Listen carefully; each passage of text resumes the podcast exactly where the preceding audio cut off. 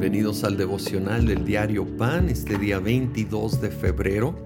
Estamos continuando con nuestro estudio de los Hechos, el capítulo 22.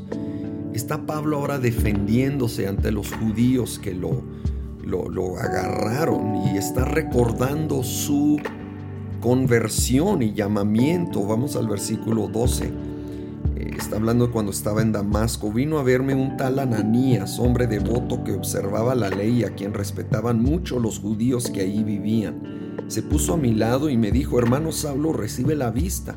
Y en aquel mismo instante recobré la vista y pude verlo. Luego dijo, el Dios de nuestros antepasados te ha escogido para que conozcas su voluntad y para que veas al justo y oigas las palabras de su boca tú le serás testigo ante toda persona de lo que has visto y oído. Y ahora, ¿qué esperas? Levántate, bautízate y lávate de tus pecados, invocando su nombre. Me encanta cómo el Señor va al grano, ¿verdad? E, este hombre perseguidor de la iglesia ya fue encontrado por el Señor Jesús y ahora manda a este hombre sencillo Ananías y termina diciendo, pues ¿qué esperas? Levántate, bautízate y vámonos, ¿verdad? Y, habla de ser lavado completamente en el nombre de Cristo Jesús. Y, creo que tal vez algo que iba a detener ahora a Saulo, que luego sería Pablo, era la condenación de ahora reconocer al que estaba yo persiguiendo eran los seguidores del verdadero Hijo de Dios. ¿Qué he hecho? Y sin embargo le dice, ¿qué esperas? Levántate, bautízate, sé lavado en el nombre de Jesús. Y yo creo que a muchos nos dice, ¿sabes qué? Tú eres lavado en el nombre de Cristo Jesús. Tú fuiste bautizado sellando ese esa obra interna del Espíritu. Así que levántate, avanza, levántate, cumple los propósitos de Dios para tu vida. Aún en estos tiempos que estamos viviendo con tantas limitaciones, avanza, haz lo que hoy Dios nos pone delante y nos permite hacer.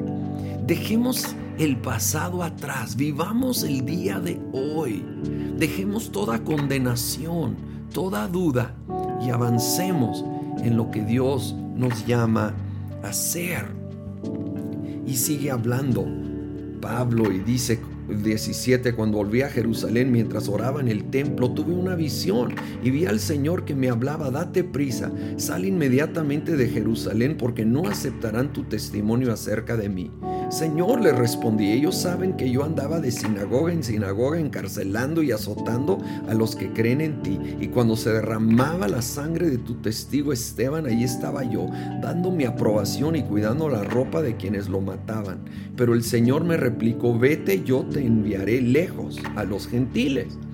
Y el 22 dice, la multitud estuvo escuchando a Pablo hasta que pronunció esas palabras. Entonces levantaron la voz y gritaron, bórralo de la tierra, este tipo no merece vivir.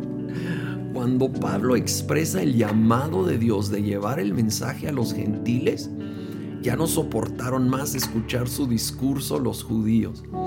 Y saben, hay personas que van a tolerar nuestra conversión a Cristo hasta cierto punto, gente que nos rodea.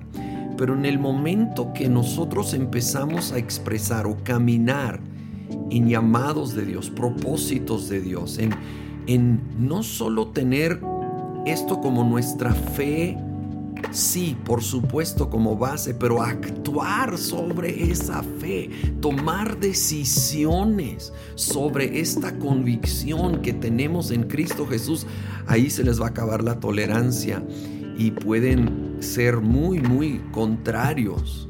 Y necesitamos seguir avanzando con gracia, pero con verdad seguir caminando y cumpliendo los propósitos de Dios en nuestras vidas.